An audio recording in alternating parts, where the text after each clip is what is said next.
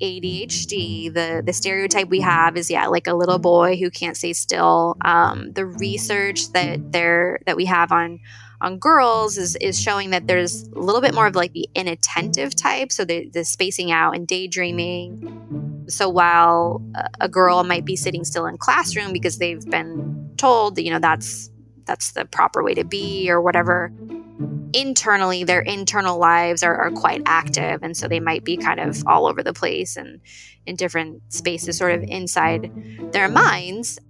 And so then what happens again because my book really focuses on adult women you know these girls are not really labeled with anything um, but then when they get older and they're adults and they start having a really difficult time at work or in college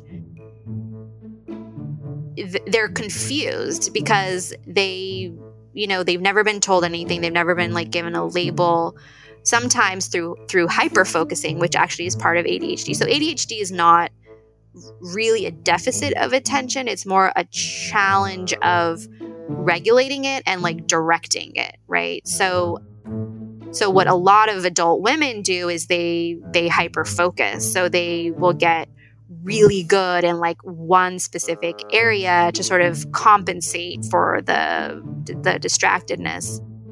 And so they might excel actually in certain areas. Welcome to the unspeakable podcast. I'm your host Meghan Daum Terms like neurodiversity and neuroatypical are everywhere these days. And though they're extremely broad, referring to variations in the brain related to any number of cognitive functions, from social functioning to learning differences, they are most often applied to people on the autism spectrum. Because of that, and because autism has historically been associated with boys and men, there hasn't been a lot of thinking about neurodivergence in females. My guest, journalist Jenara Nerenberg, is trying to change that. Growing up in the 1990s, she was considered a sensitive and at times anxious child, but she was high functioning enough to get Ivy League degrees and establish a successful career in journalism, not least of all because of her ability to remain hyper focused on tasks. But later, when hyperfocus began to undermine some of her daily functioning, she looked deeper into some of those traits and learned that she was actually on the autism spectrum and struggled with ADHD, or attention deficit hyperactivity disorder. This led her down a research path that resulted in a book, Divergent Mind, which looks at how diagnoses like autism, high sensitivity, sensory processing disorder, and synesthesia play out in women and why a combination of inadequate medical research and a tendency among women to mask their symptoms has led to rampant misdiagnosis and misunderstanding. I talked with Jenara about what the new information has meant for her, and more importantly, why she thinks it's crucial that neurodiversity be understood as something far beyond the scope of autism. I should also say that this is such a kind of subtle way of thinking about these things that we actually recorded two conversations on two different days. Uh, the first was felled by persistent technical difficulties, and we ended up just calling it a day. But in doing so, we also sort of found our way to uh, a better way of talking about these things. So we did another conversation that was a lot more productive. So if you hear her refer to what we were talking about before, please know that's what's going on there. With that, I bring you the second and better conversation I had with Jenara Nerenberg.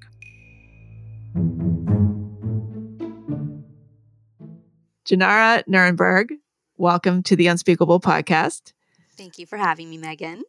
I should say welcome back because we started this conversation a couple of days ago and had the inevitable technical difficulty, which may have been a blessing in disguise because I think we were trying to kind of figure out how to have this conversation. At least I was. And so um, I think that we can kind of take this in a more productive direction, mostly by just starting off by talking about this term, neurodiversity. You wrote a book about it, and it comes up a lot in the context of autism. And autism has historically been associated with boys and men, though now increasingly girls. But you are particularly interested in how autism or autistic traits manifest in adult women. Why did you become interested in that? Yeah, yeah. So, I mean, so neurodiversity itself, that term is a broad umbrella term that refers to neurological diversity. So, that includes things like autism, ADHD, dyslexia, OCD, bipolar, schizophrenia, etc. And I became interested in the conversation around autism and adult women because about five or six years ago, I started seeing a bunch of articles popping up referring to this lost generation of women not being uh, diagnosed. Um, a lot of these women were performing well, sort of just functioning in the world. You know, they had jobs, they were um, managers, leaders, and, and things like this. But there were aspects of themselves that they were always confused about or couldn't quite reconcile with what um, they thought they were supposed to be or how they, they how they're supposed to act or think and in terms of like what society was telling them. Many women were showing up in therapist offices with um, burnout depression shame severe anxiety and I was at a point in my life where a lot of those things were were really resonating. I had just um, moved back to the U.S. from Asia, where I'd been a reporter, and it was a confusing time for me. And so I just kind of dove into this research and started talking with other women, and so this became um, of interest to me both professionally and personally, and that's where the book um, Divergent Mind came from you write in the book you had a child you had a young child and you know it was a pretty abrupt culture shock. You were you had been living in asia you moved back to the us you have suddenly a toddler instead of an infant. I mean there's lots of reasons that you could be feeling the way you did. Right yeah and i think it's interesting because there are so many things about where I was at in my life that we could take purely just for that like circumstantial contextual experience of like I was exhausted and I was in a bit of culture shock and things like that. But there were a few things. Like one, what I was reading matched up with experiences I had had as a kid. And then, second of all, I was surrounded by other women who were also exhausted and going through lots of changes. And no one seemed to be having quite the level of challenge that I was. And so I think that's like an interesting conversation we can have is like, you know, how do you tease out what might be an actual neurological difference versus something that's just really hard in your life? And to be frank, oftentimes it's a mix of both. But for me, I think what was so difficult was that the amount of task switching, having to switch gears from, between like hyper focusing on like a neuroscience article, uh, you know, or doing research to then like handling just very everyday mundane things in my life, just that the act of switching became very, very difficult for me. And I had had that since I was a kid. It was never labeled or diagnosed as anything. But you know, as for many women, as you get older and the amount of responsibilities that you take on, they become harder and harder to manage. And some people do fine and some people don't. And that's kind of when it raises the question of like, okay, is, the, is there something going on here? So, what made you start to wonder if it was something more than just regular, you know, new mom, young person, person in the US, person in the modern world kind of stress? Did you go to a therapist? Were you prescribed like psychotropic pharmaceuticals at some point? how did you kind of start thinking about it differently? Right, exactly. So I had seen several therapists, and all I ever heard was like, "Oh, this just sounds like anxiety," you know. And I was like, "Well, I I actually I don't know what I'm anxious about." Like even in college I was told that like way before this whole experience, and I was like, "I don't feel anxious." Like and even looking back, the anxiety came from when I had to switch gears, honestly. So I was a straight A college student and I did so well by hyper focusing on on what I was studying. But then when it came to like figuring out, you know, where to eat or like even just going out with friends and just like having fun, like that was difficult for me because I my my brain just kind of like stayed in this like hyper focus mode. And I, I don't know how it is for other people you know um, we use this term like neurotypical so i assume for neurotypicals they can more easily switch between sort of different modes. Um, so that that was there and i remember asking my therapist about that in college actually and I, I don't remember what she said. But yeah so to fast forward you know i'm in my early 30s i'm you know in the us trying to you know just figure out life and adulthood and parenthood and all these things yeah it was just I, I, I saw different therapists. At one point, I did see a psychiatrist, and I was just so alarmed that I was hearing different things depending on who I was talking to. And no one, no one actually seemed to probe that deep. Like the anxiety depression thing is just, is too easy. Like that just, just like, it just flies off their mouths, right? And the same thing when you go and see like a primary care physician, they're like, oh, you have depression. No, you have anxiety, right? And the psychiatrist I saw was like, oh, you know, here's some ADHD meds. Like it was just like this bizarre experience. Um, and so where I was coming from with the book and what I heard over and over and talking to to other women was that it really fell on me to do my own research. So I started reading studies, I was reading the articles that were coming out like in the Atlantic in Quartz, and then I was talking with other women and so for me my chosen route because of what I was seeing in psychiatry, which I felt was bizarre, was I didn't feel the need for any kind of official diagnosis. I wanted information. I wanted to better understand like what was going on with my brain. And um, so ultimately, I found that something like autism and ADHD felt like a fit, but I didn't feel the need for some kind of official diagnosis. And then the book explores what's underlying a lot of these different traits, which is an experience of heightened sensitivity in general. And what was your relationship to the concept of autism? So, like when you were a kid, was this something that people talked about in relation to boys? You were you were growing up when in the in the 90s, in the 80s and the 90s. Like, what was the you know, did was autism like a thing in your school or in the classroom? Not at all. Yeah. So I grew up in the 90s in the heart of San Francisco, went to like public schools. I grew up in like very diverse, multiracial neighborhoods and schools. And, you know, at that time in the city, there was very much this climate of like, you know, openness, anything goes. It was like still kind of bohemian and artsy. I don't even really remember ever hearing about autism. I do remember hearing a little bit about ADHD. Um, but yeah, the way I grew up, like labels and diagnoses and these kinds of things, they just they weren't really talked about.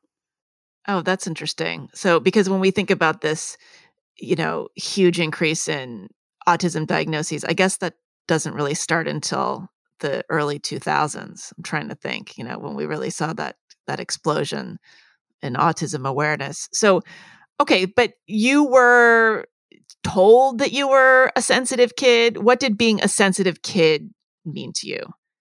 Yes. Um, sensitive was always like the sort of first descriptive attribute that people would would say like whether it was like teachers or family members for me eh, that meant just being really affected by things like people emotions things i would see on tv and then I was also pretty sensitive to like sensory input. Like I said, I, I, got headaches pretty frequently, even as a child. Never had like any clear understanding of why, like where they were coming from. And and then also sensitive in the way of like, you know, just being really deeply curious too. I, I was just very sort of attuned to the adults around me. I was always asking questions. I always wanted to deeply understand things. So, yeah, just kind of sensitive all around. Did you have a hard time like playing with other kids or having friendships with people your own age? Were you more did you relate more to adults? Um, I didn't have trouble actually. So I was I was a pretty outgoing kid. I did love adults, but I got along pretty well. I, I didn't have any of those sort of like stereotypical markers actually. Okay. Okay. So when you started to think about other things that may be going on with you, did you did you start the book project as a way of trying to figure out what was going on in your own head or had you figured that out first and then you started the book? Yeah, I had sort of an inkling, and then the book really turned into like this investigative journey of what was going on with me. Um, and so it's, yeah, lots of, you know, expert interviews and discussions with other women about their experiences.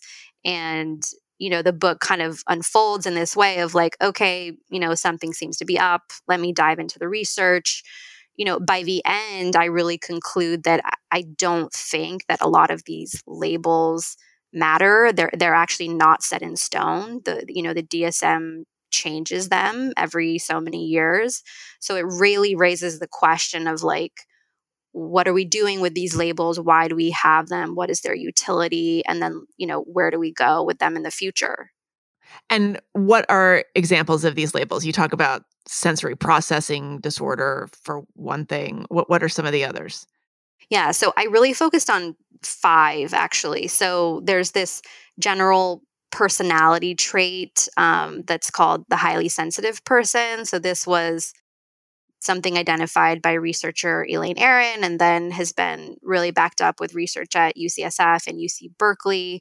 And this is just sort of, you know, a general experience of sensitivity to like light, sound, um, violence on TV, um, being really uncomfortable with being rushed, you know, just sort of like a general sensitivity. And then then I looked at autism and ADHD, of course. And then I looked at um, synesthesia, which is this really fascinating trait where the senses get crossed. So someone will see colors with letters or numbers. I, I focused on something called mirror touch synesthesia, which is um, the experience of where you physically and emotionally feel what another person is feeling. And it's been well documented by Joel Salinas, who is a neurologist at Mass General. And then, yeah, I looked at sensory processing disorder, which is most often identified in kids because kids are the ones who are complaining of this kind of sensory sensitivity to physical textures like their clothes or like the smells or tastes of food. And so the kind of common theme throughout all of these, you know, these five different traits um, is just, you know, real heightened sensitivity.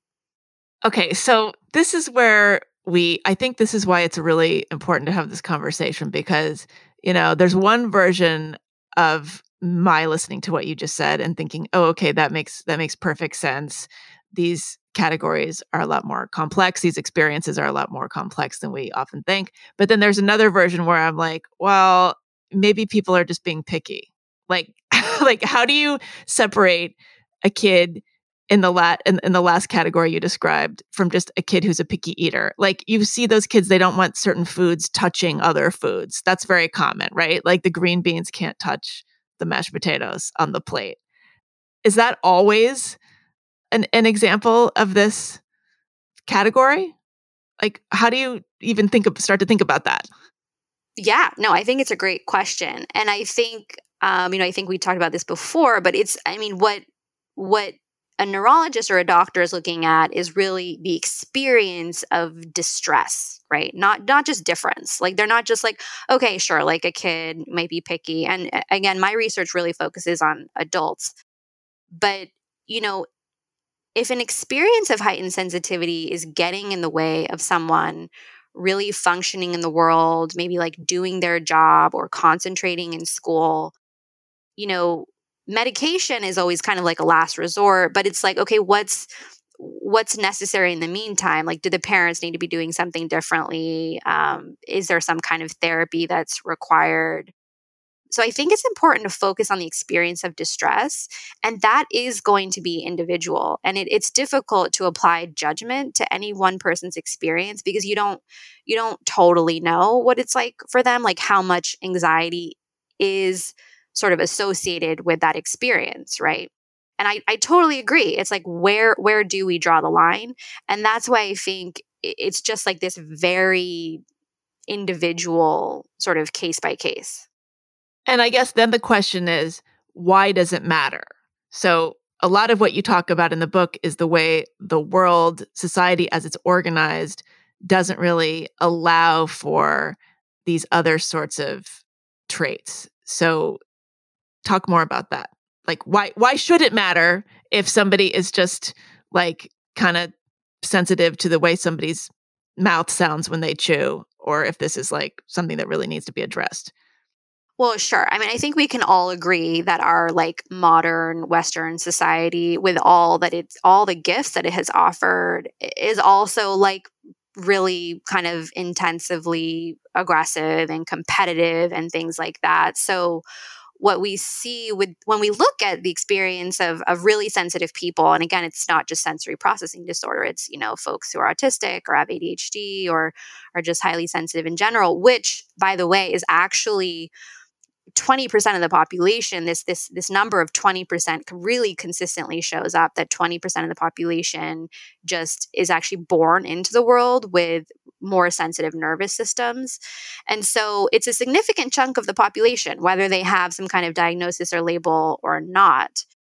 And so i think it raises the question of just like you know how do we want to function as a society? Where where do we want to go? What kind of culture do we want to have? What kind of environment do we want to create with our neighbors with our families in, school um, and our workplaces and that kind of thing there's kind of an opportunity there right to like learn from the experiences of sensitive people. Like are there ways that we can you know mellow out right like how we function or even you know have more empathy and compassion and that kind of thing?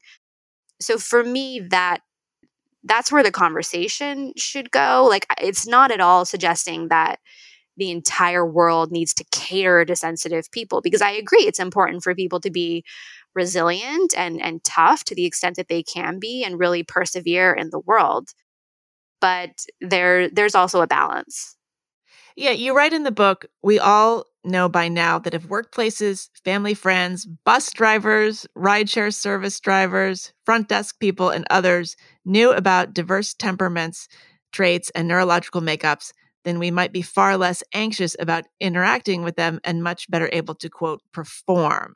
Okay, so what would be an example of, say, a bus driver understanding diverse neurological makeups? Sure. Um, I'm trying to remember what I was thinking when I wrote that sentence. Like, I'm sure I had some kind of image in my head.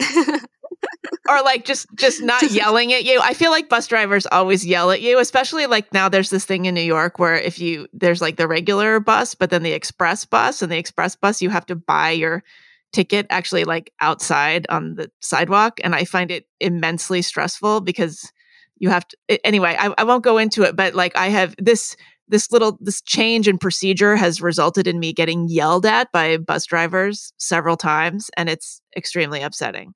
So yeah that's a great example maybe they can just be nicer but i don't i'm not sure this is like particular to me yeah, I mean, I okay, I'm thinking, you know, let's say someone has like some sensory issues, you know, along with anxiety or something and they're walking in and they're fumbling trying to find their fare, you know, and then the bus driver gets irritated or frustrated.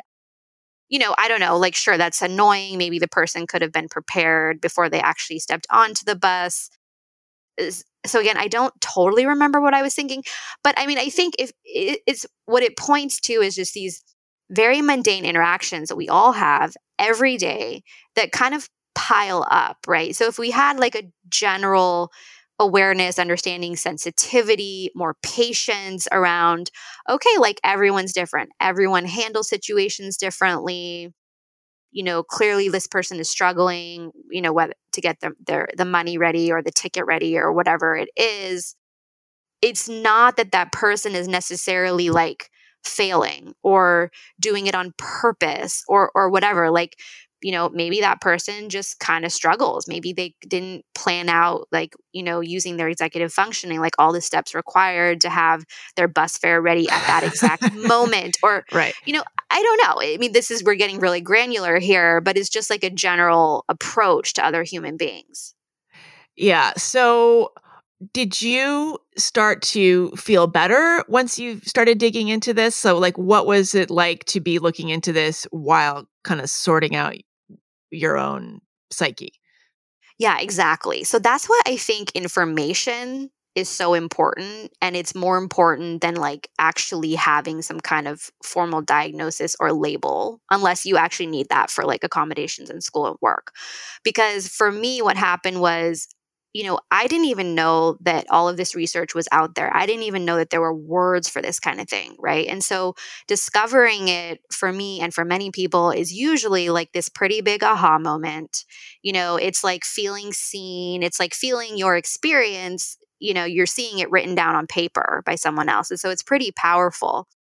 So what usually happens for people and, and what happened for me too is like you know in the beginning you, you get so excited. You're like oh okay like this is this is great. This is so interesting. I need to learn more. And um you know and then as you move through the material and you kind of integrate it into your life then it be, it just becomes normal right? And it's not like this thing that you're like constantly thinking about or talking about. But yeah in the beginning it's it's like very sort of affirming and like relieving Okay, so did you have a diagnosis or did you diagnose yourself? Was it suddenly like, okay, I am neuroatypical in this way? Yeah, so I think for me in the beginning, it was like this excitement around neurodiversity itself, right? Because this was this framework that I had been independently thinking about for a long time, like I referred to in the book, like diversity of temperaments and things like that. So I was excited sort of philosophically to see that there was a conversation happening. And I write in the book about how, you know, I was um, thinking about this on a plane and, you know, and then I landed and I started Googling and it turned out that um, this, this, this guy that I had seen on my street all the time walking was one of the foremost scholars in this. And so we be, became friends. And so there's a discovery of like the term neurodiversity. And then, yeah, within neurodiversity, so I started I always knew I was sensitive, so that was like not really like a big thing. When I started to see that this might be something like autism and ADHD, those were the two that I definitely like more strongly identified with and associated with. But like I said, by the end of the book, I'm kind of like, well, I don't know. Like these labels are just kind of made up things. Like it's I don't I don't see any of these as like hard categories, like hard boxes. And so it's more empowering just to be able to understand the mind in this way and to understand psychiatry in this way, as opposed to zeroing in on like this one word that entirely captures who you are, right? Right, right. And it also seems like in men being sort of quirky or neuroatypical, whatever you want to call it, it has it kind of plays out differently because maybe we've come to expect it like you know we think of autism more as a male thing or at least we have historically um and then maybe in women there's just like a sort of there's a there's just a kind of underlying disbelief that one would be on the spectrum. Like I, I often joke about myself like oh i'm autistic in that way and it's a joke and part of the reason it's a joke is because like i'm clearly not autistic. I don't think i'm autistic but like there may be women out there who are on the spectrum and don't realize it because it's just manifesting differently and they've also become so good at acting as if. So say more about that. Yeah i think that's a great point and that's something that i discuss in the book and that is you know definitely part of like mainstream conversations now around neurodiversity and autism in particular is looking at you know, we have all these stereotypes about what means to be autistic or what it looks like. And the truth is, most studies have been on men and boys. So that has kind of defined how we think about autism. With this growing awareness of women and how women kind of often fly under the radar or they're very good at passing, it's an interesting conversation. So I think what happens, it goes back to this you know, distress versus difference thing. Okay. Because you're right. I think a lot of people do have aspects of themselves that could be considered on the spectrum, right? But usually when it like if someone feels a need for some kind of diagnosis it's it's prompted it's catalyzed by a lot of distress in their life um, usually it's accompanied by depression anxiety or burnout and just like things not quite adding up there's a lot of confusion like why can't they perform well in their job or in their relationships and that kind of thing so to me that's sort of the the differentiator is like how much distress is there versus how much is it just describing kind of a personality difference. Mm-hmm. But now, in thinking about this, okay, I'm just going to use myself as a purely hypothetical example. Like, you can have, you can be a certain way and have distress about it because of your situation. Like, say I have certain traits where I'm aloof or I don't want to do certain things or I'm very particular about what I like and what I don't like, or, you know, I'm not sort of receptive to people's emotions all the time. Okay, if I am in a cohabitating relationship, for example, if I'm married or I live with my partner, that kind of thing can could end up causing me distress because it's making the other person unhappy and it's causing problems. Now, if I take all that and I just live by myself and do what I want when I want, it doesn't cause me any distress. But the issues are still there. The traits are still there. So what do you do with that?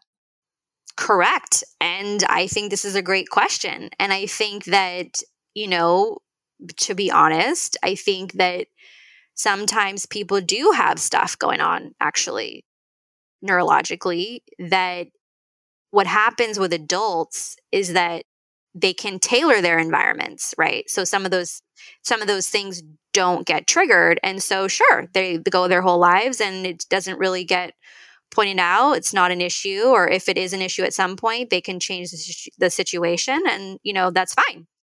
So I guess the the conversation there is well, a with kids they don't have that option which is why a lot of these things are are discovered earlier like in childhood Secondly, for an adult, like let's say an adult does have some awareness of that and they're like, hmm, like I'm curious about this. Like I actually, I would like to look into this or I actually maybe I want to challenge that in myself. Like why why is it so hard for me to like live with someone else? Like what what is that? Like is there something there? And so I think for some people it becomes a point of like growth, like a goal that they might have, like, okay, like this is important to me. Or like maybe they want to become a parent, you know, and they know that they have a really hard time with like noise and like sleep challenges. And like, you know, maybe for them, they do want to start looking into something neurological. But, you know, again, even just this conversation we're having points to sort of the relativity of of labels, right? Because someone could find themselves in one situation where the label would be needed or it would definitely be a fit, but then in another context it might not be applicable at all. So it's I don't know, it, it's fascinating. It's just not as like fixed as I think many of us think things are within medicine and psychiatry. Yeah, no, and I mean I'm thinking too like I always talk about how I hated being a kid like because I hated like having to do kid things and I like at recess I couldn't stand recess generally because it was it was chaotic like it wasn't organized I I loved um you know when we went back in the classroom and we were sitting in rows and you knew where your seat was and actually I remember I don't know not to make this entirely about myself but I remember being so happy when I went from like kindergarten to first grade because kindergarten, we were just running around. There were no desks and rows. It was just like basically a big recess, like a big indoor recess all the time. And I remember just like being uh, euphoric at sitting in rows in the classroom and like everybody facing the same direction. But I interpreted it then, as I always have, as just wanting to be older. Like I just wanted to be a bigger kid. I always wanted to be older. I hated being a little kid, but maybe there was some neurological component to that. It's very possible. And I think, I mean, what you're describing is so interesting and is honestly what I did hear from a lot of the women that I that I spoke to and it's again like okay is it necessary to apply a label to this or not? Um you know another interesting part of this conversation that I didn't get too much into in the book but a little bit I spoke with one therapist who specializes in this is like you know this notion of being gifted which is like very like controversial in some circles but there are there are just like some kids who like are mature and, and different and just like kind of just a little bit beyond their years and you know they usually get this label of, of, gifted and there actually is a lot of crossover in the neurodiversity space because for for many women and girls actually they they were labeled as gifted when they were young but then the research around giftedness actually shows that there's a lot of accompanying um, anxiety and depression because they just feel things more intensely and they observe things and they learn things fast. And so they're just aware of a lot at a young age. And so they kind of carry that with them throughout their lives. So what, what happens is that some of these people also later realized that it was actually a little bit more on the autism spectrum or um, even ADHD as well, because ADHD can imply having like a lot of different, like deep interests. Um, and so that can sometimes uh, accompany um, giftedness. So, yeah, I mean, your your experience uh, as a kid could be, you know, something interesting to look at.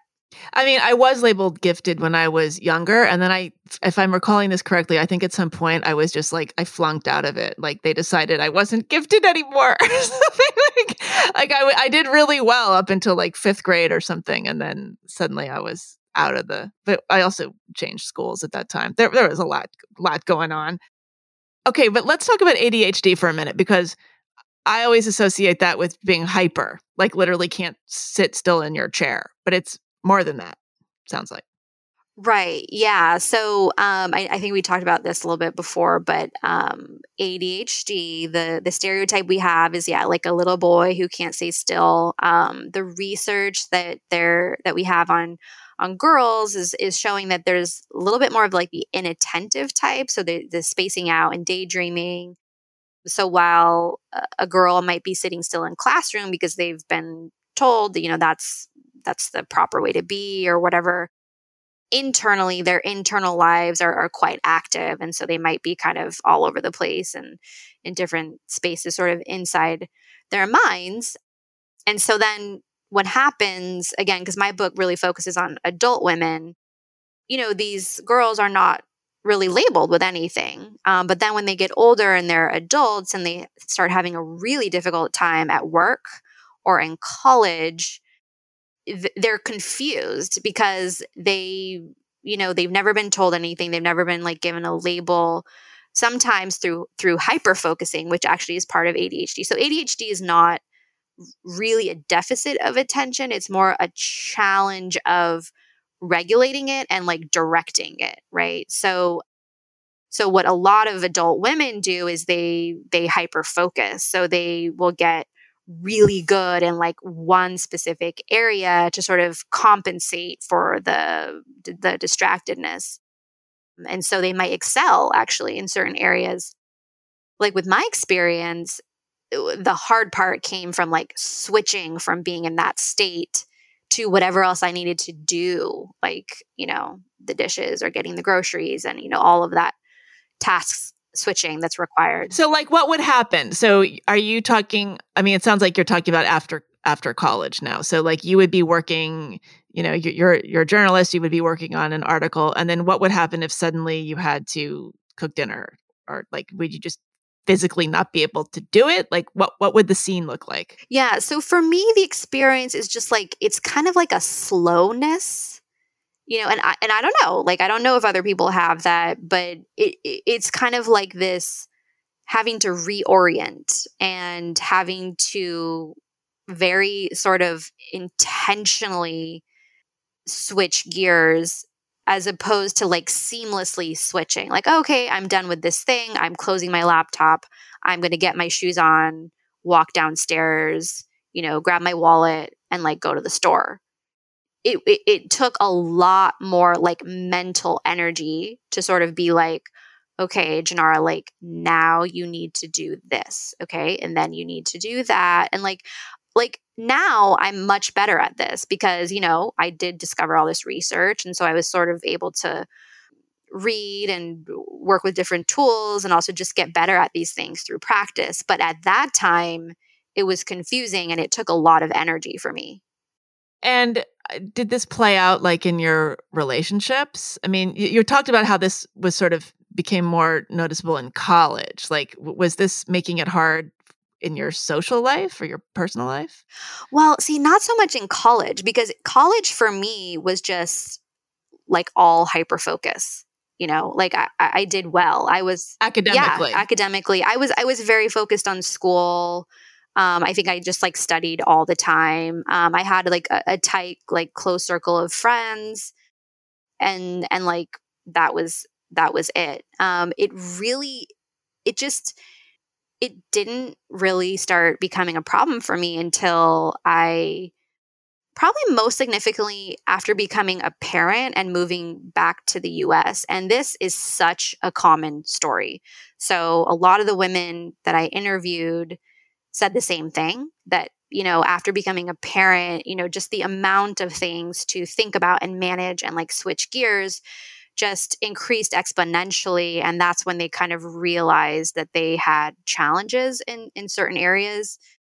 And and then another thing that happens this this was not the case for me but for a lot of women i talked to as their kids got older and their kids struggled with certain things maybe their kids would get a diagnosis and then they themselves through that process would realize like oh my gosh everything i'm hearing or that the, their that their therapist is describing describes me as well oh my gosh i also have you know x y and z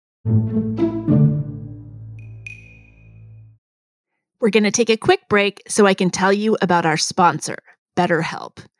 Let's face it, we're living in challenging times. If you find yourself feeling sad, anxious, or like something's keeping you from achieving your goals or being happy, you are not alone. The good news is that there's an easy, affordable option for counseling, BetterHelp. And as an unspeakable podcast listener, there's also a special offer in it for you. BetterHelp will assess your needs and match you with your own licensed professional therapist. You can connect in a safe and private environment and start communicating with a therapist in under 24 hours. It is not a crisis line or self help. It is actual professional therapy done securely online. And it's a lot more affordable than traditional offline counseling. If you want to change therapists, it's easy and free to do that. And maybe best of all, you're not just limited to counselors in your immediate area. You have access to therapists from all over. And if there's a particular expertise you need, for instance, someone specializing in family conflicts or trauma, or grief, self esteem, LGBT issues, you can select for that. Now, here's the part for you. As an unspeakable listener, you'll get 10% off your first month by visiting the show's sponsor, BetterHelp, at betterhelp.com slash unspeakable. Join over 1 million people who've taken charge of their mental health at BetterHelp. That's H E L P slash unspeakable. And now back to the interview. We have historically heard about that with fathers and sons, right? The the son or the child will get a diagnosis and suddenly it's like, oh, actually dad is very similar to this. But it sounds like more recently the mothers are kind of catching up. But but again, is it is it playing out it's it's playing out differently? And I guess maybe there's no answer to this. It does it manifest differently in women just because uh, because of some biological reason? Or because women are just kind of faking it better better at faking it or passing? Or it's some combination of both. Yeah yeah i mean i we i've we don't really know right until like the funding is really going towards that kind of research and they're doing like you know all the brain scans necessary and like you know we don't really have that answer but i mean through more like interviews and qualitative research you know it, it does seem to be the case that because of how girls and women are socialized, you know, like sort of the expectations, you know, to, you know, be good with people or be friendly or to, you know, be helpful and, and things like this. Um, some of the stereotypical markers don't show up or the women and girls are channeling some of the hyper focus or fixation or what you know we're sometimes called like special interests they're funneling that energy into more socially acceptable things like um, and we talked about this before like you know theater or fashion or even other people you know maybe they become like a psychologist or um, you know a writer or you know something that that that fits that matches these inclinations well but i feel like you're sort of talking about two different things because there's the, the there's the sort of becoming eh, getting into theater for instance that seems to be kind of appealing to a, a, an instinct to perform to kind of put on different masks to be somebody other than you maybe are and the you know something like and as you were talking before i was thinking about well how much of this is just sort of what we think of as an artist's temperament? Like you know uh, i i think of and i just saw the um the lost daughter the adaptation of the ferrante book uh, with olivia colman and so much of it is about you know this this woman just really struggling with motherhood and not being able to do her work the way she wants to do it. I mean it's just such classic uh, kind of you know the difficulty of being a female artist, especially if you have children. I mean, this has been explored for for centuries, but um, like to sort of not be able to switch gears that's also you could say that to not to not be able to get up from your desk because you're you're writing or you're painting or you're doing something creative that could be an artistic temperament or it could be this neurological phenomenon that you're describing or maybe a person with a, this artistic temperament over indexes for this neurological phenomenon? Well i mean i've had these exact same thoughts believe me. I mean i would say even recently you know even having like some distance and space from you know the book and, and the process of writing the book and i, I have a long-standing interest in in in looking at how people with you know any form of mental difference really do strongly inform the arts. And of course we know that but we often have those discussion in ter- discussions in terms of like depression right? And like bipolar and addiction right? Like that's a stereotype. Like these people in hollywood are these writers and they're so destructive or whatever and that's like but their genius also comes from that. I i do wonder about the you know possible other things that don't get as much attention because they're not as as dramatic. But yeah, something like autism or even ADHD.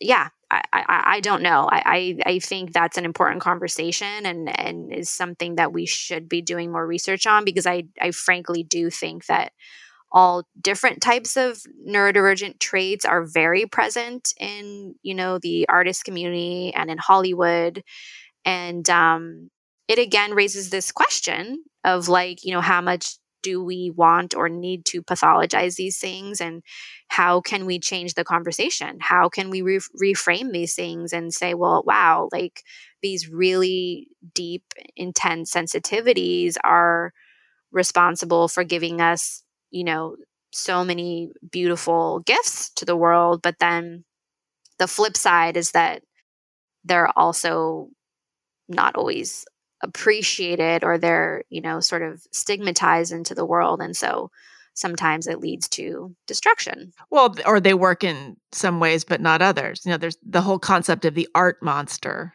right? The the artist who is incredibly sensitive about ideas and about characters that they're creating or you know whatever they're putting on on on the page or the canvas or whatever it is but then their interpersonal relationships take a back seat. Like you can be you can be incredibly uh, intuitive and emotionally connected with your characters if you're a writer, for instance, or your ideas, but then turn around and, and the people in your life you're sort of happy to ignore, right? Or you're or or you'll you will take somebody in your life and make a character out of them on the page and, you know, create potentially a, a, brilliant piece of work, but then you've betrayed the person in, in real life. So that seems to me like potentially an example of like having a sort of quote unquote autistic trait in that you're you're aloof enough that you're cut off from the actual human beings in your real life, but you're deeply connected to the art that they inspire. Mm-hmm. Yeah, I, I think that that that that can happen. I think is an important conversation again around like how much does a person make space for these different traits or aspects of themselves, you know, like in service to their work or their artistry. Um, you know, if you're, you know, what is the balance there? Like how much, you know, are you keeping like your family and friendships like in sort of in good health while you're like deeply pursuing whatever your artistic endeavor is?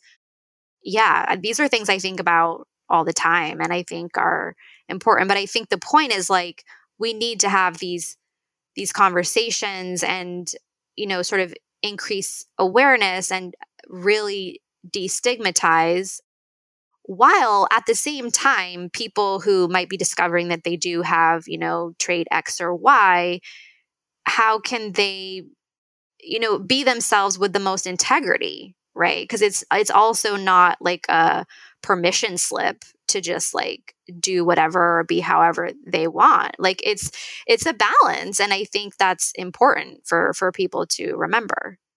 So what do you think is missing from the conversation? How would you like to see this whole discussion reframed?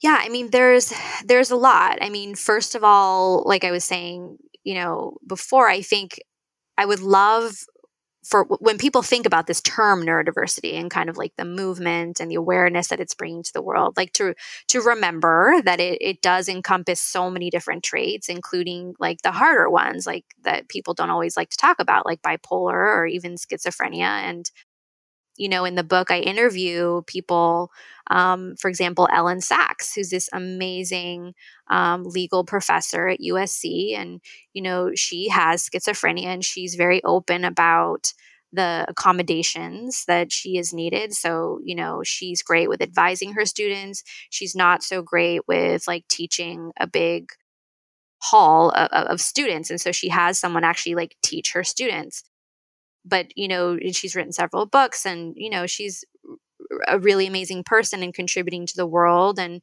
you know she has a medication regimen and she's recently married and you know but it's just like it's an example of of integration. You know she is who she is and she's showing up fully in the world but then you know the people around her have also made adjustments you know and to me that's like a beautiful example. And so I, I, would like to see just more awareness and discussion of things like that because I think that's how we ultimately remove stigma is is is through integration. And then obviously we want to see the same thing with autism and ADHD, but I think there's already a lot of conversation happening around those two things in particular, which is why I'm concerned with expanding the conversation so yeah so that's that's been my goal. You know i started this thing called the neurodiversity project where we have events and do interviews and my goal has been always to integrate these these conversations and this way of thinking about the human mind um, integrate it into into society at large. And then the book gets into that and then i actually recently started working with with writers and mentoring and coaching and um, and also agenting because I want to get you know other neurodiver- neurodivergent voices into the publishing world. There's also lots of conversations happening within Hollywood right now, which I'm really excited about. And I, you know, I'm in conversation with people because, you know, like we talked about before, you know, neurodivergent traits are very common in Hollywood, and so I think through representation, you know, better stories will be told, the stereotypes will start to shed, and then, you know, integration will happen. Right. Representation that goes beyond a beautiful mind. Right. And and Rain Man. Well, but as soon as we start talking about things like representation, inevitably there's a sort of political dimension. You know, I, I have noticed that there is a kind of activist community around uh, neurodiversity. It pops up on social media on places like Twitter. Um, have you had any interaction with with that world? Yes, and we we've talked about this before, but yeah, I I am very concerned with this. So I think, you know, for me given my background like growing up in the heart of San Francisco, which I absolutely loved and there was very much the spirit of like anything goes and that went from, you know, neurodiversity to, you know, racial identities to sexuality, like like everything, right?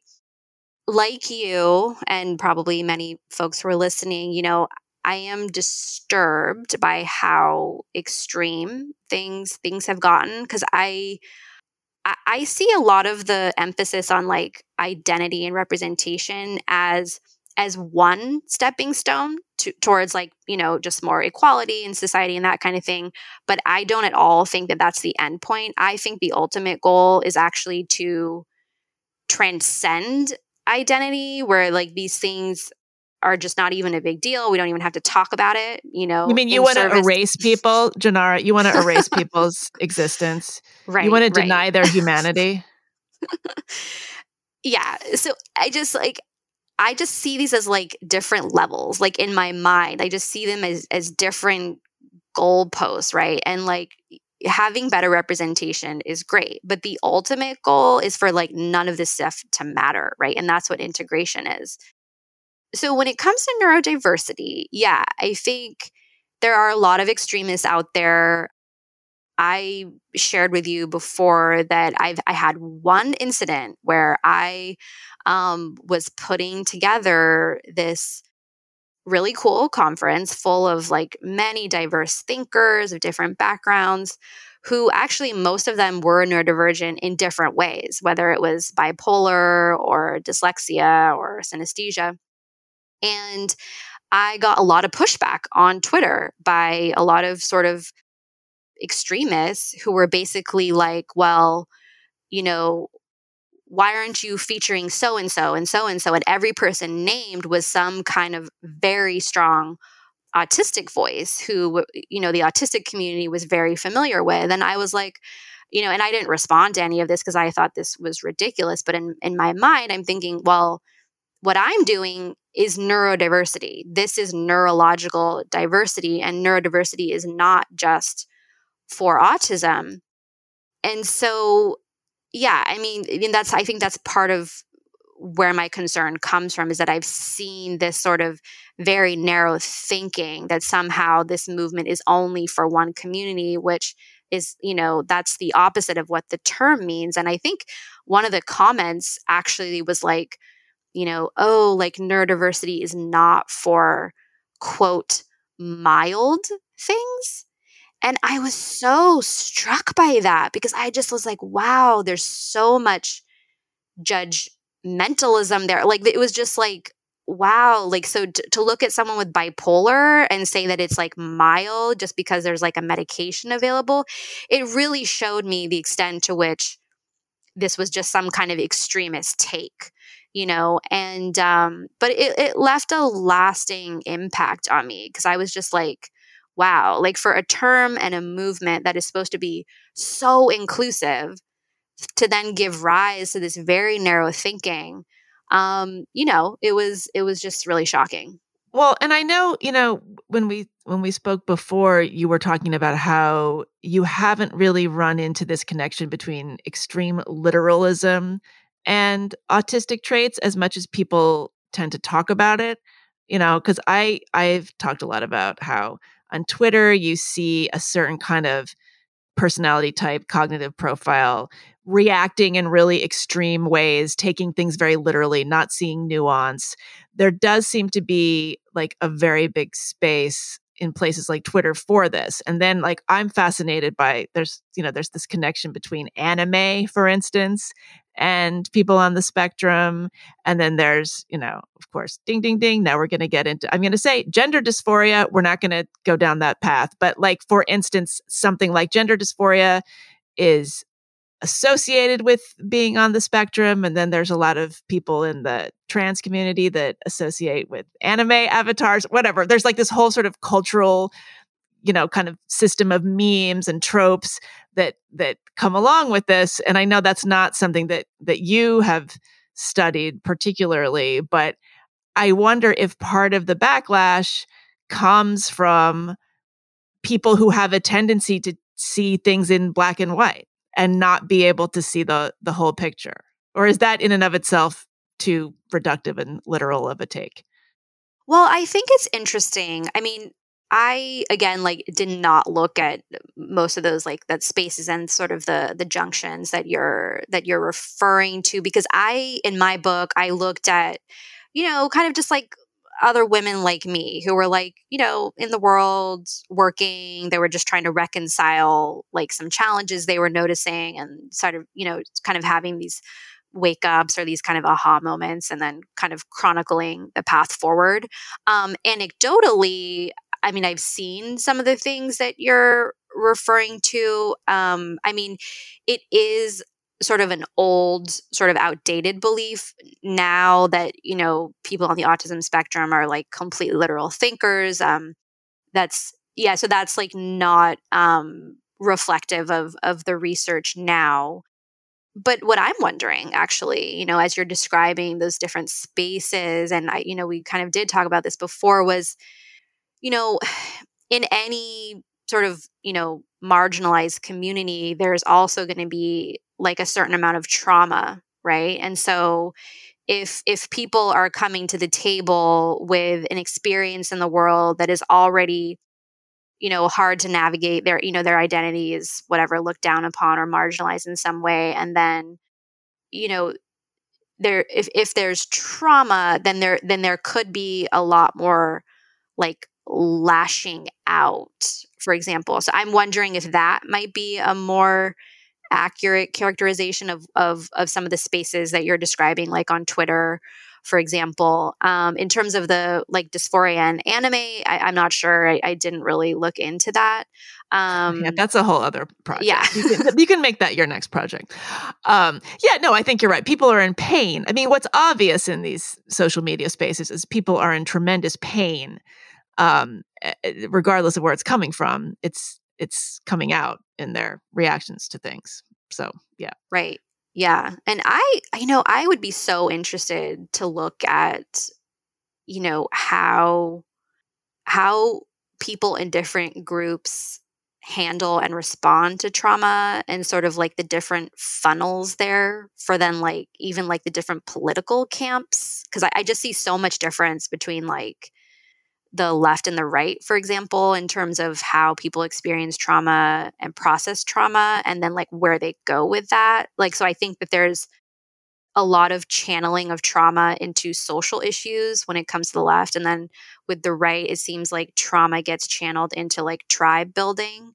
Um, and of course, it's not like black or white like that, and there's some crossover, but I feel like I'm seeing that general theme. So, yeah, that's that's another conversation. Yeah. Well, and again, I mean, I'm just thinking, you know, like I often get accused of intellectualizing my feelings and like sort of I mean, I don't, there's not a lot in my life that I would classify as trauma, but, you know, for what it's worth, kind of taking negative or painful experiences and trying to shape them into something that's in my writing or in my work, or just like take confusing or painful emotional experiences and sort of reformulate them as ideas and I have always looked at that as a coping mechanism and something I really like a gift, like it's something I really value in myself that I'm able to do. But I'm also now wondering, see, this is power of suggestion, if this is like an example of some kind of some kind of trait of of the sort that you're describing. Like maybe this is actually like a, a difference in brain, in brain functioning. This is a neurological phenomenon. I mean, but it's like who's to say and right? who cares? Also who cares? well, well i mean i care. I think that's really interesting and fascinating and to some degree i relate to that. I mean the world of ideas for me has always been my comfort zone. Like I'm in college, like I, you know, I designed a major in political theory and race relations. And, um, you know, I left high school at 16 and started community college. And I was just like obsessed with like political philosophy. And um, so I think what you're describing does like capture many of us who go on to be like writers or researchers or journalists. Like, um, it, it is a way to channel you know the harder parts of of being alive um and like i think that's fine you know then the question is like sure for some people maybe it's not healthy or maybe it's like destructive and maybe somebody else would feel the need to apply some kind of label to that but then you know it just raises the question again of like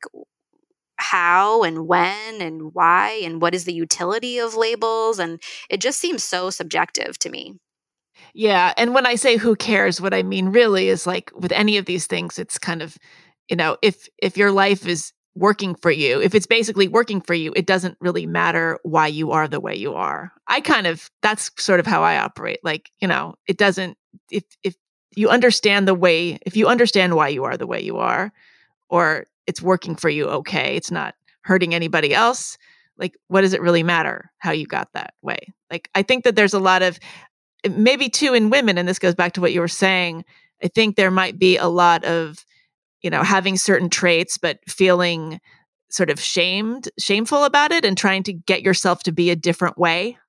Like i shouldn't be this way. I should be able to multitask. Something like that for instance. Like this is you know the the the, the secrets of highly successful people are that they can do five things at once.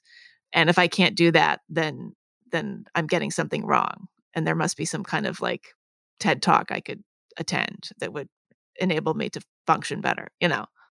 Yeah, no, I think I think that's a, a, great point and i think that we we we do get those messages all the time that like we shouldn't be this way and i think that the growth that many of us experience and that i have certainly been experiencing very recently actually like just like late last year and this year is really kind of just taking ownership of that and really claiming it. Like okay i just like crave intellectual engagement. Like that's just part of who i am like you know and it's and and realizing that that's that's my responsibility then to like seek that out in my life to you know to yeah to to get it to create opportunities for that.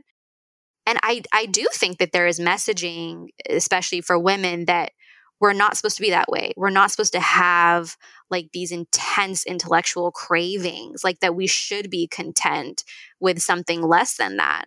But I think, um, you know, and probably for your for yourself as well, you know, I think it's just like no, like that is a major part of our power and what drives us in the world. And like we need to run with that. Um, but I think for too many people, yeah, they think they need to just be like more chill or something. yeah, or just get over it, get past it. I mean, but I do think getting over it, there's a lot to be said for that. Um, you know, getting hung up on stuff is rarely useful. But um, uh, yeah, I do think there's there's tremendous value in, you know, taking what you might see as your deficit and making it your strength. I mean, that's what that's what people do, right? Like I know that you, you know, there's a moment in your book where you talk, you say Walmart's most productive distribution center is staffed almost entirely by neurodivergent employees. What's that about? Just real quickly here. Yeah. Well, I don't know a ton about that. Um, that came up.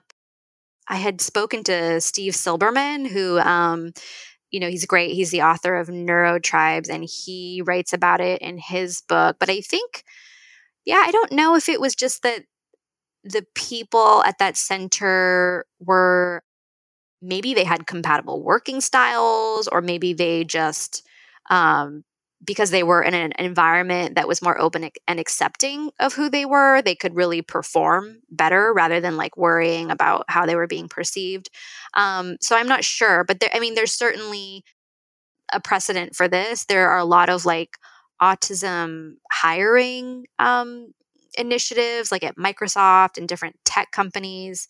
Um, again, I'm very critical of that because I just, it all focuses on autism. It's invariably mostly men. And, and what does that mean? Know, like people who are extremely good at math and coding? I mean, like not to again, like there's gotta there's gotta be a big overlap. You know, they're gonna get the smartest people anyway. Yeah, yeah. I mean, it's you know, it's it's young men who who are autistic, and you know that's fine, and that it's great. Like they definitely, this is like a huge improvement to to get jobs. And um, yeah, most of it is like coding and software development. Um, but again, that is not neurodiversity, that is autism. And so one of my biggest criticisms right now is like, well, let's just call that autism. That's not neurodiversity. And too often, in all the headlines, like literally in major magazines right now, there'll be something about like, okay, this is why neurodiversity is powerful. You know, an in depth interview with such and such autism organization. And so it just really shows me that everyone right now thinks that neurodiversity is a synonym for autism.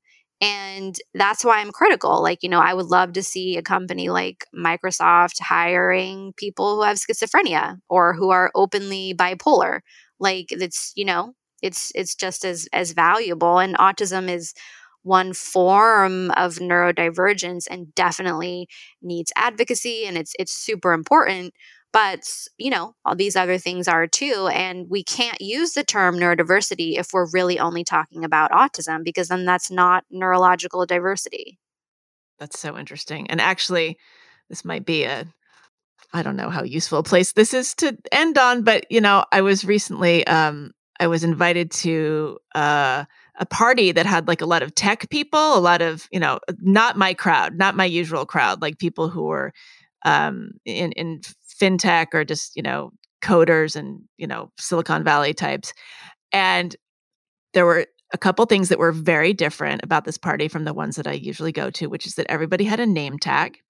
We had a name tag as soon as we walked in, and there were, um, I can't remember what she was calling them, but there were sort of little, you know, people were mingling and having drinks and such, but then there would be these kind of breakout sessions where we would get into a circle and kind of like answer a certain question or something about ourselves or you know and I, initially i thought it was just really bizarre and kind of infantile but i found that it was actually I, I understood why it was happening. I was like oh okay like i don't have to worry about kind of mingling and and introducing myself in a way that you know it seems sort of organic to the conversation like letting somebody know who i am without making some weird formal announcement like you know social situations are really really tricky like extremely sort of nuanced encounters and this was kind of just a, a, an organized way of letting people know who everyone was so in order to, to facilitate socialization. And later I joked to the to the hostess, I said, wow, is that like, you know, that was such a weird party. Like, we don't do that in, in publishing circles. You go to a party and it's like, you know, it's the in crowd and the out crowd. And it's just, it's like, you know, it's like social warfare. And I said, is this, are you doing this? Cause everyone's kind of like on the spectrum or something. And she was like, yeah, actually. Th- this is what um, this is what parties are often like in Silicon Valley. And it is because there are so many people who have trouble socializing in the traditional way. And I just thought that was fascinating. Well, I think that's interesting. And I think, like, even that notion of, like, oh, you know, having trouble socializing in a traditional way, like, I you know i think we need to change that script like who's to say you know what what is the norm or whatever and you know even myself like i totally prefer what you describe i just think it makes sense right it's like you know, yeah, I mean, why not? Like I've I've always loved like group stuff and like like circle events where everyone like introduces themselves where you you know, you just get a really solid sense of who each person is and then you can kind of like direct your interactions accordingly versus like what you're describing, which is just like this kind of free for all. You have no idea who you're going to bump into, you don't know what the quality of the conversation is going to be. So, yeah, I think that's I think that's really interesting or even letting people know who's going to be at the party ahead of time. And I actually know, I also wonder if this is generational because I think uh, uh, among younger, I, I, I could be completely wrong about this, but I have noticed sort of among some younger people, if there's like a dinner party, they will sort of send the email and say like, this is who's going to be there. Um, you know, this is what they do, or ask them about such and such. That was one of the things with the tech people. There was a lot of, you know, conversation starter with this person. Ask them about their podcast or something. And you would just never see that, like, you know, in people in the arts. Like, that would just be the most sort of uncool, sort of weird, ham fisted thing.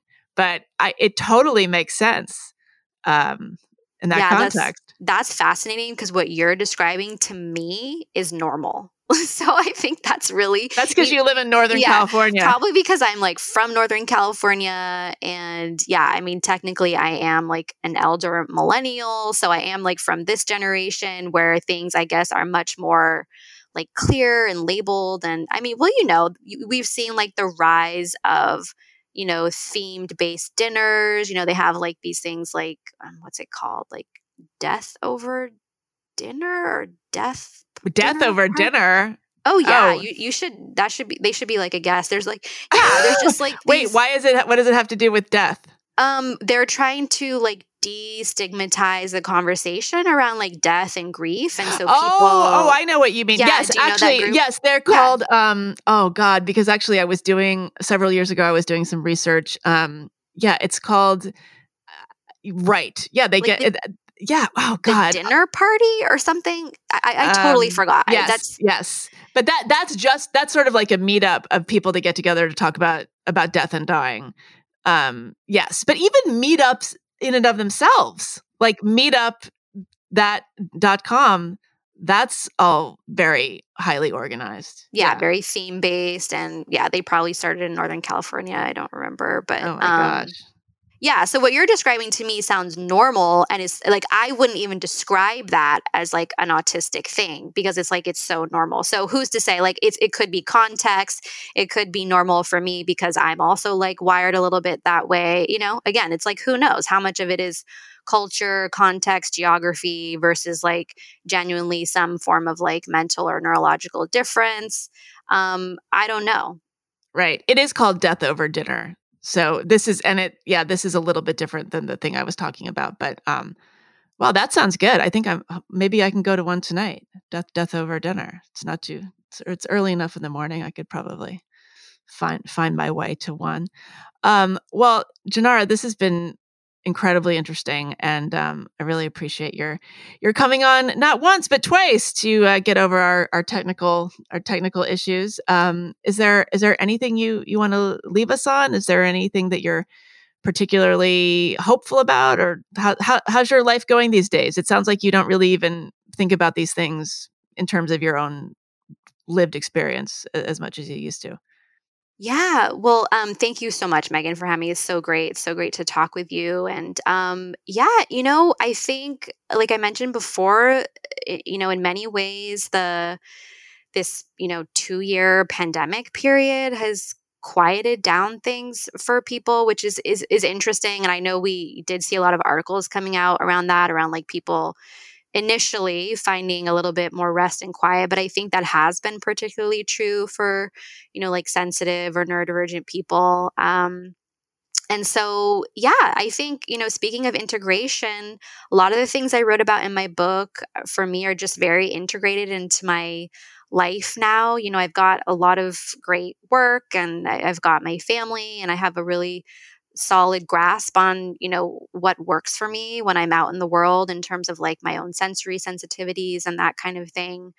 Um, so yeah it's been a really really interesting journey to go on and so happy to share it with broader circles too that's really important to me. I mean i am often interviewed you know in like psychology and medicine and and mental health spaces but i really do want to bring these conversations to you know larger circles like whether it's politics or even like the the the culture wars and um and that kind of thing um so yeah. and what would what would be your advice to somebody who is looking for a therapist who will recognize um a, a sort of you know larger constellation of, of factors? Somebody who suspects that there's more going on with her than just being anxious or depressed well, I mean, see, that's the hard thing, right? So for me, what I did, because so many therapists really have no idea about any of this, they're just not up to date on the research. So for me as a journalist, I was able to you know, interview a bunch of experts and then put it into the book. Um, so, oh, yeah, a lot of doctors, psychiatrists, psychologists don't know about this stuff. And so it does take extra time and research to look into a therapist who has a grasp on neurodiversity.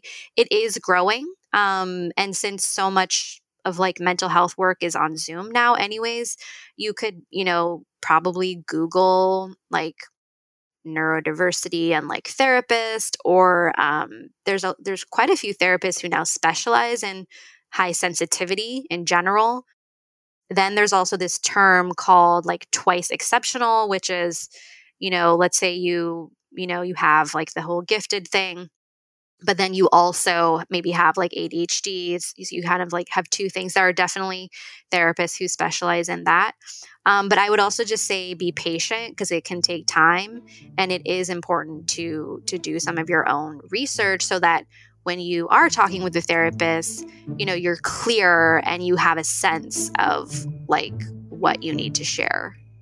All right. Well, Jenara, thank you so much for sharing all that you have, and um, best of luck with everything going forward. Thank you so much for having me. This was great. That was my conversation with Jenara Nerenberg. She is the author of Divergent Mind Thriving in a World That Wasn't Designed for You. And she's the founder of the Neurodiversity Project.